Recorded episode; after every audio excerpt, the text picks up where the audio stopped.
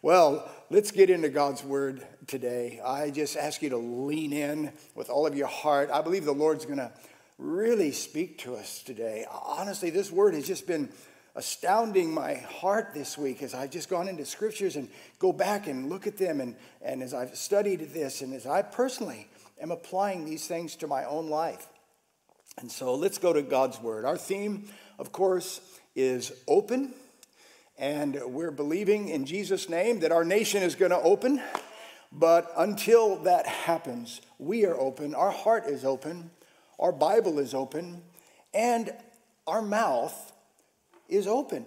And our mouth is open with words that are forceful and powerful. That's what the Bible teaches us. How forceful are the right words? How powerful are words? When you think of it, God created the worlds with his words. We read in the Bible, in the beginning was the Word, and of course, that's in John's Gospel. But we also read in the book of Genesis that God created the heavens and the earth, and God said, God said, Let there be light, and there was light. So everything around us was created by words, God's words. And what's so amazing is that you and I, created in the image of God, we also are able to create worlds with our words, worlds of affirmation, worlds of encouragement or deflation. We have, in the image of God, we also have, on a much smaller scale, of course, but we also have the power of words, words that create worlds or atmosphere, the atmosphere that your children are growing up in, or your marriage is, is, is uh, uh, being lived in, or our ministry. Uh, uh, the words that we speak are so powerful. So you create the world in many ways that you're living in right now. At least the atmosphere, the positive or the negative atmosphere, is created by your words.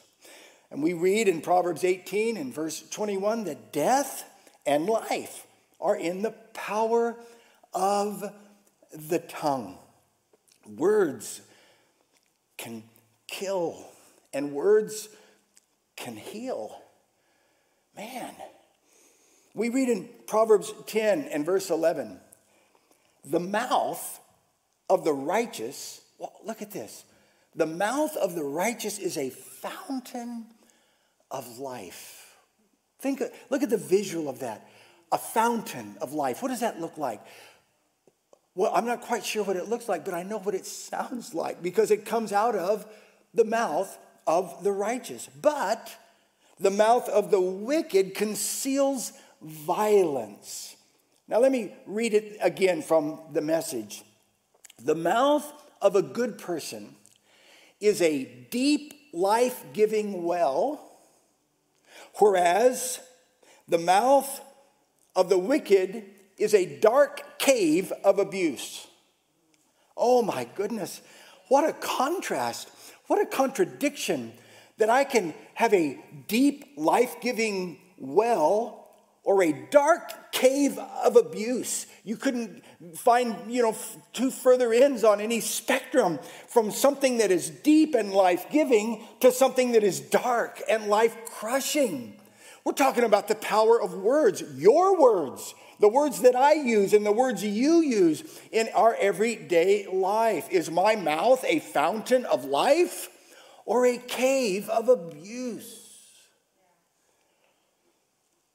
In Proverbs 15 and verse 4, it says that a wholesome tongue is a tree of life. Now, wait a minute, tree of life. We've heard that before in the Bible. We sure have, because in the garden, in, in the book of Genesis, in the Garden of Eden, there was a tree of life. And if you go to the book of Revelation, in the New Jerusalem, there is a tree of life. And somewhere between the garden in Genesis and the new city in, in Revelation, you and I have the power and the capacity to, to have a, a tongue, words that speak that are similar to a tree of life. But, and here again, we see the contradiction or we see Conversely, uh, we, we, we, it says, but, the per, but perverseness in it breaks the spirit. The message says kind words heal and help, cutting words wound and maim. Kind words or cutting words, I have the power and the potential for both. To speak kind or to be mad or angry and speak cutting words. Healing and helping or wounding and maiming. Words that bless the soul and words that break the spirit. I have that potential. You have that capacity in your home right now and in your world around you. You have words that can bless the soul or words that can break the spirit. It frightens me. When I think of how much damage I can do with my words, it overwhelms me. I, I, I, have this sense of responsibility that comes on me when I consider that I can bring night or light to someone's world with my words. No wonder in the New Testament we're told that we will give an account for every word we speak because every word is powerful, every word can create something. James warns us in the New Testament how dangerous, how damaging the tongue or the words can be. James says in chapter 3 and verse 8 our tongue is an unruly evil full of deadly poison. This is the New Testament. When I think of deadly poison, I think of like a death adder. You know, I'm out hiking somewhere and I'm putting my foot down and I'm looking and I'm watching, and I don't want to step on a death adder because a death adder has a mouth full of poison. I was on my, my bike uh, last Friday, my push bike. It's springtime, and I'm out on my push bike. I got swooped by two magpies, had a flat tire. But the most interesting thing that happened that day is as I was riding along the river, I went right past the rowing club and down to the weir and started my way. And right in the middle of the road was a red bellied black snake on the, right on the trail. I could not pass him on the left. I could not pass him on the right. I stopped about 10 meters, got off my bike, and decided I'll just wait here until he decides to move on. Now, why would I do that? Because he has a mouth full of deadly poison. Now, I'm much bigger than him and I outweigh him and I could probably throw rocks or run faster, but I just stood there and I didn't want to have anything to do with that red bellied black snake, the 10th most deadly snake in Australia, according to some books. Why? Why? Because he has a mouth that is full of deadly poison. But we can have a vocabulary as venomous as any viper. We read in Psalm 140 and verse 3 the tongue, their tongues sting like a snake, the venom of a viper drips from their lips. Oh my. Their tongue stings like a snake. The venom of a viper drips from their lips.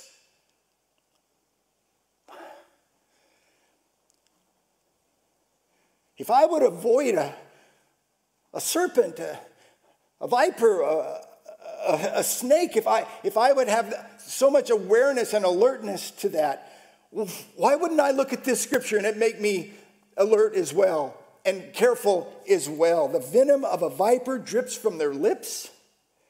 He's talking about how toxic your tongue can be, how toxic my tongue can be. James goes on, speaking about the tongue. He says, With it, we bless God our Father. And with it, we curse men who were made in the image or the similitude of God. With our tongue, we bless God and we curse men made in his image. James says, out of the same mouth proceed blessing and cursing.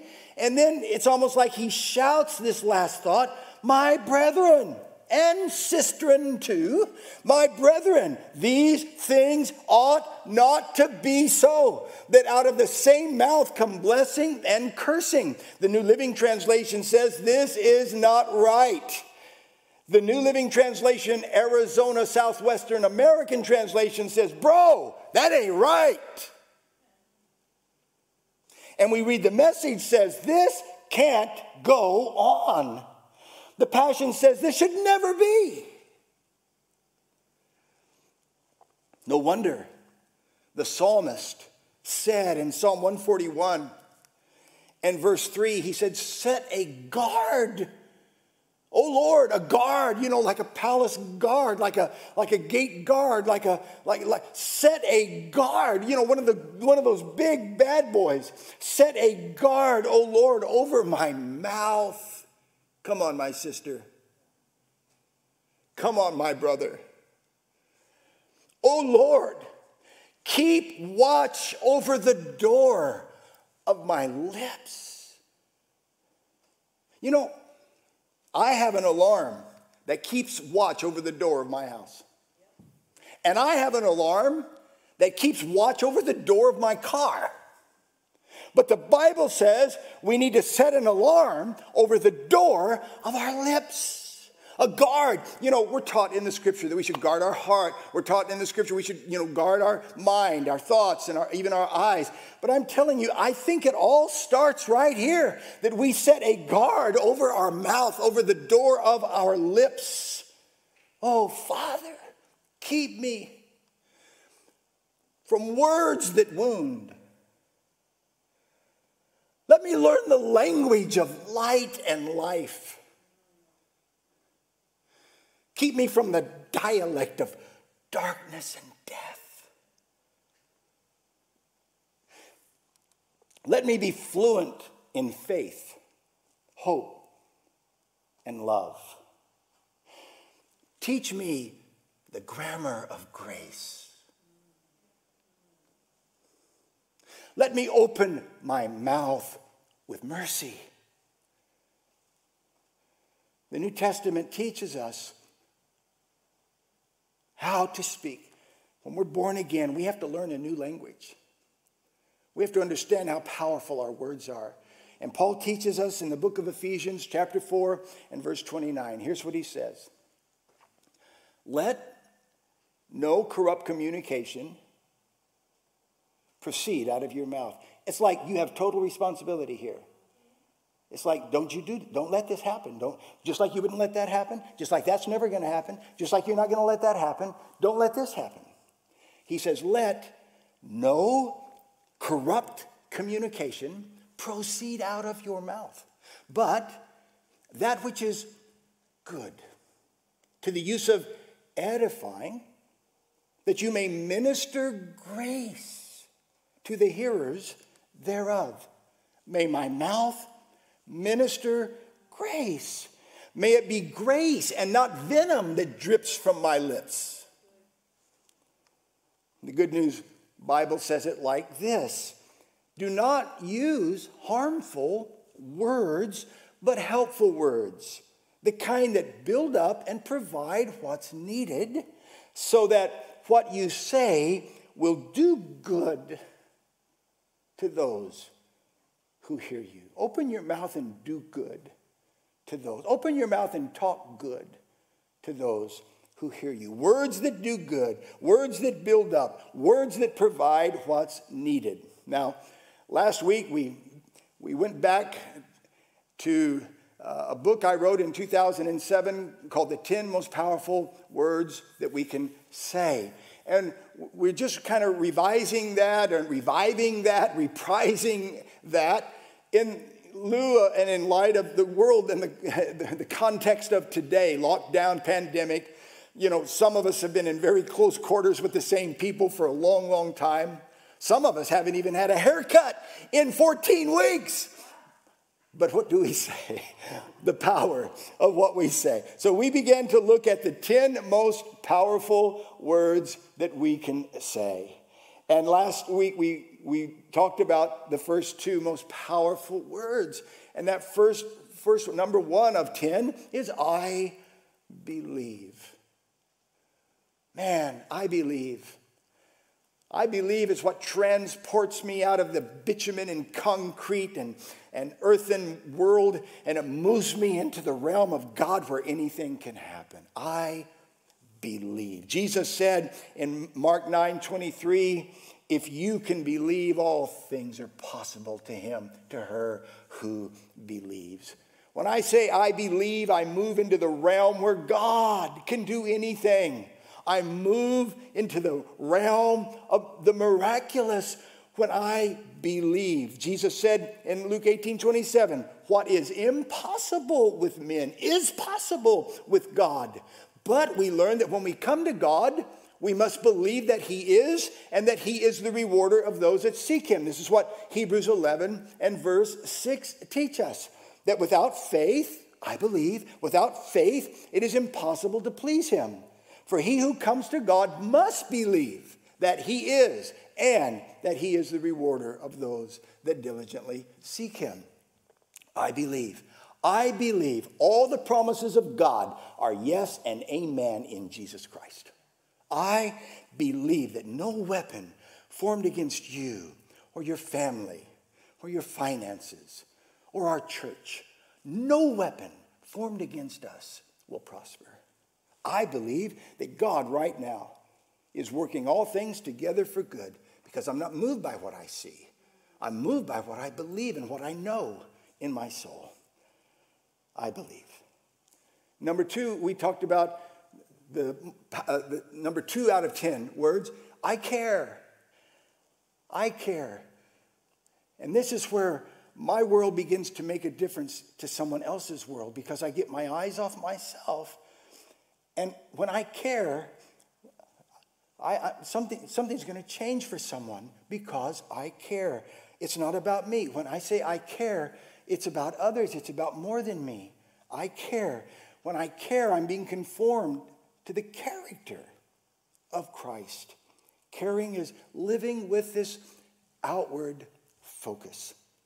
We saw last week that when the Good Samaritan came by and found the man who had been robbed and beaten and bleeding and, and dying, the Bible said he felt pity and knelt beside him. That's what, that's what happens. He felt and then he knelt beside him. When I care, there's something in caring that will cause me, it will cause me in my feeling to start kneeling beside others even strangers, he felt and he knelt because he cared. Now, today, I want to talk about number three of 10 of the most powerful words that we can ever say, and that is, I forgive. I forgive. This is the key to living a life of freedom. I, I forgive. You know, the Apostle Paul told Timothy, he made a prediction, he forecast what the world would be like in, at the end of, of the world. And he tells Timothy what culture will be like in the last days. And he tells Timothy that he, he describes men in four ways. He says, Men will be unthankful, unholy, unloving, and unforgiving. That's the culture that Paul says that the people in the last days will find themselves living in, where men will be unthankful, unholy, unloving, and unforgiving. We live in a culture that is unforgiving. Oh, no, no. We live in a culture that will cancel you, not forgive you, cancel you for what you said when you were 13 years old, you know, 20 years ago, not believe that you could change or grow or become better. No, no, no. You said that, so we cancel you because there is no forgiveness. This is not a forgiving culture, this is a cancel culture. As a matter of fact, nine years ago, I attended the Global Atheist Convention in Melbourne. Dr. Rice Broocks called me up from America and said, Jack, I'm writing a book called God is Not Dead, and I'm going to go attend this atheist conference in Melbourne. He said, Would you go with me? You want to come with me? He said, It'd be me and you and 4,000 atheists. There'd be 4,000 atheists and two pastors there. You want to go? I said, Let's go. So I, I, I went with him. And over that three day conference, which was called a celebration of reason, oh boy, but I heard the leading atheist authors, evangelists in the world. And in one of Richard Dawkins' sessions, Richard Dawkins said these words. He said, I never forgive. He said, I do not forgive ever. This is indicative of the day that we are living in. And yet,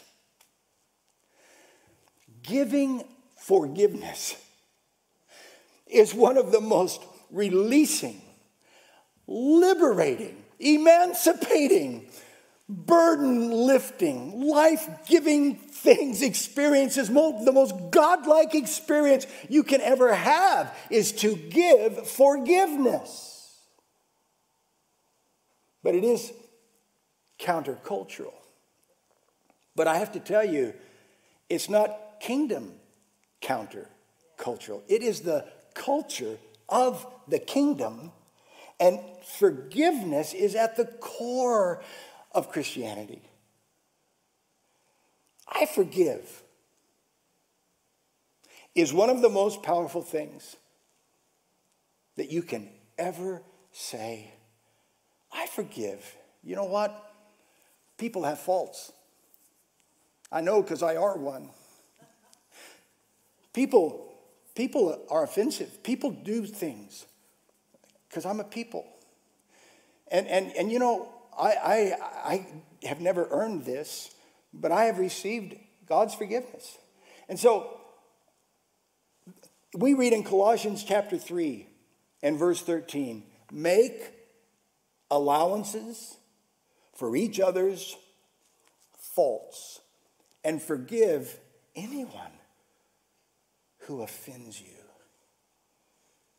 And remember, the Lord forgave you, so you must forgive others. You must forgive others. The Lord forgives you, you must forgive others. Paul said in Ephesians chapter 4 and verse 32 and be kind to one another, tenderhearted, forgiving one another, even as God forgave you in Jesus Christ, or in Christ forgave you. So there's kind of like a I am forgiven, I do forgive. I do what I am. I am forgiven, therefore I do forgive. I do because I am. It's my born again nature. I cannot separate what I do from who I am. And I am forgiven, and I do forgive. Forgiveness is not just an experience that I, I had somewhere there in my life. Forgiveness is how I live my life. That was Siri butting in on my message online. Ignore her. Forgiveness is not just an experience I've had in my life, it is the life that I live now in Jesus Christ. I live every day in the unbroken flow of God's amazing grace and constant forgiveness. This is the air I breathe. This is what I wake up to every day. This is what I go to sleep to every night. This is what comes in. I take it in and then I give it out. Forgiveness and grace. I breathe it in and I give it out. I receive it. I release it. If I just breathe it in, I will die until I can breathe it out because it has to come in and go out. Forgiveness comes to me and forgiveness goes through me. I forgive because I'm forgiven. This is the kingdom. This is the world. This is my life. Now, I know that some have taught a teaching that says we don't need to ask God to forgive us. We're born again, and we don't need to ask God to forgive us. Look, I don't like that teaching. I understand that theologically there may be an argument there, but I don't like that teaching because Jesus taught us to pray in Matthew chapter 6.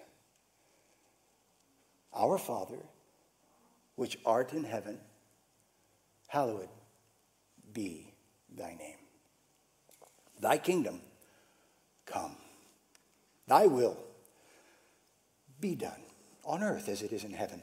Give us this day. And so this prayer must be a day. A, a, give us this day our daily bread. So this would be a prayer that Jesus would be instructing us that we pray daily. Give us this day our daily bread. Forgive us our debts as we forgive our debtors. I believe we should ask God to forgive us as we also remind ourselves that we forgive others in the same way. If I were to spend the rest of my Christian life never asking God to forgive me, I would somehow neglect to remind myself that I forgive as I've been forgiven. Every day, give us this day our daily bread. Forgive me, Lord, of my sins as I also am forgiving her or him or them from their sins. This is how Jesus taught us to pray. Jesus said in Matthew chapter 6 and verse 14, if you do not forgive men their sins, your Father will not forgive your sins. Man, my mama used to use a phrase, she'd say, You're just cutting off your nose to spite your face. If there were ever an, an example of that, it's right there. It's right there. If you do not forgive men their sins, your Father will not forgive you your sins. And then Jesus tells the story of a man who owed a great debt in Matthew chapter 18. I think many of you would be familiar with the man who owes, you know, like a million dollars or something like that. And he goes to the king and he asks for an extension. His, his due date uh, has come and he can't pay it. But instead of giving the man an extension, something phenomenal happens. Something out of this world, something from above, something graceful happens. And the king doesn't say, okay, I'm going to extend you, I'll give you 36 more months on this debt. I'll give you another. Instead, the king says, you know what? I cancel the debt. I cancel it. Jesus tells us that that man goes out and finds this guy that owes him money, like $100. And this man, who didn't just get an extension, he got a total exemption takes this man and, you know, grabs him by the shirt. Pay me what you owe me. Pay me. You owe me money. You're, you're due. You're due. And so they go back and tell the king. And this is what Jesus says in verse 32. Then the king called in the man he had forgiven. And he said, You evil servant, I forgave you that tremendous debt because you pleaded with me. Shouldn't you have mercy now on your fellow servant just as I had mercy on you? Then the angry king sent the man to prison until he paid every penny. That's what my heavenly Father will do to you if you refuse to forgive. If you refuse to forgive your brothers and sisters in your heart. You know, the refusal to forgive your brothers or your sisters or other people will put you in prison. This is where this man ends up. He ends up in prison. And that's where you will end up. And that's where I will end up because unforgiveness produces a prison. We will not live in freedom. We will not live glorious. We will not live light. No, no, we will always be in prison and we've locked ourselves in with our own unforgiveness. We read along these lines in Hebrews chapter 12 and verse 14 and uh, through 16. Now, this is talking about Esau, and we know how bitter he was against Jacob, and how you know he so he got his birthright got stolen and, and, and all of that. But here's here's what we read: looking carefully, lest anyone fail the grace of God. Lest any root of bitterness springing up trouble you, and by this many become defiled. This describes the life of the person who, when God gives you the grace to forgive because you've been forgiven, but you refuse the grace of God and you won't forgive. No, I won't forgive. Well, unforgiveness causes the root of bitterness. And that's what you're going to have to live with the rest of your life. It's a prison. The root of bitterness is the result of unforgiveness.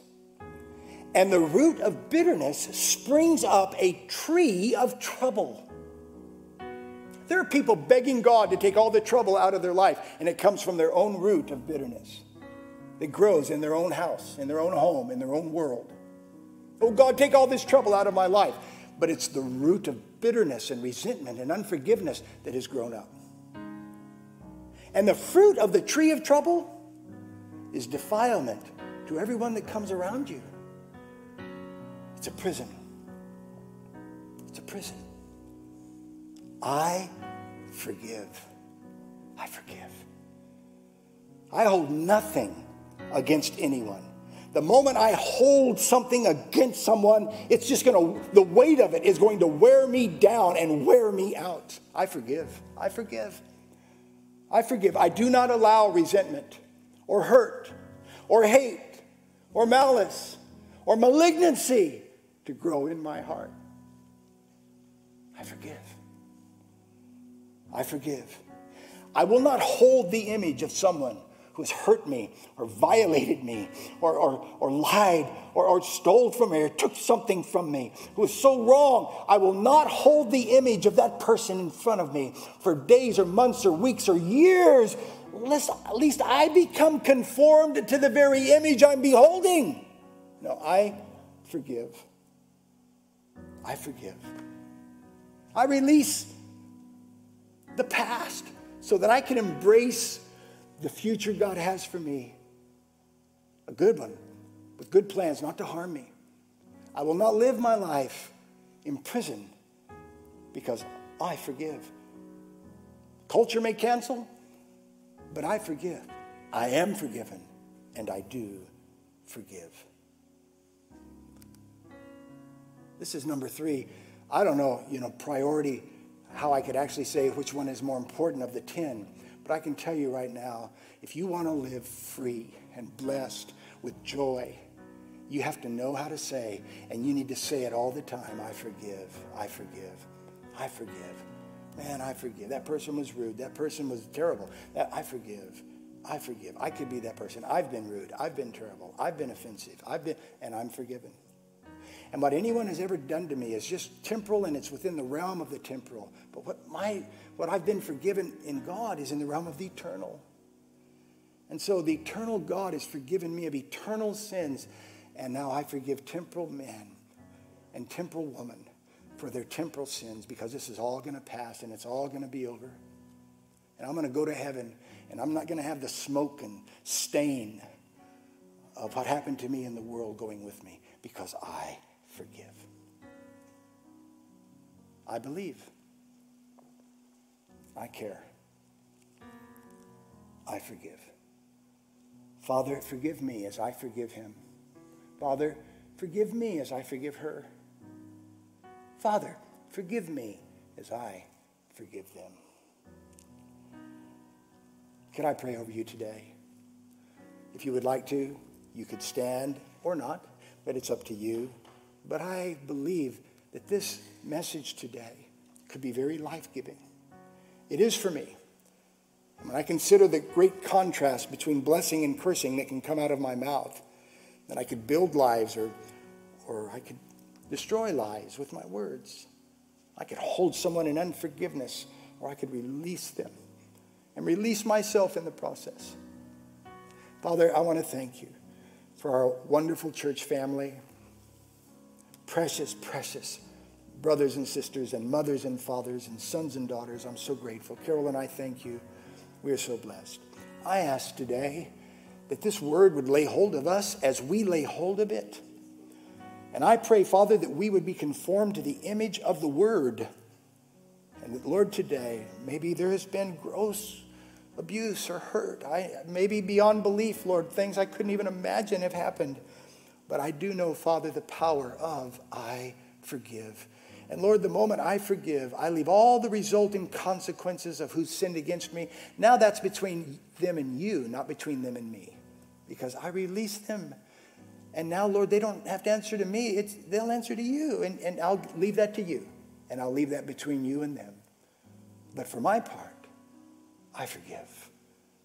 I forgive. I will not go to prison. The prison, this terrible place where I'm locked up with resentment and bitterness. I release. I forgive. In Jesus' name, amen. Amen.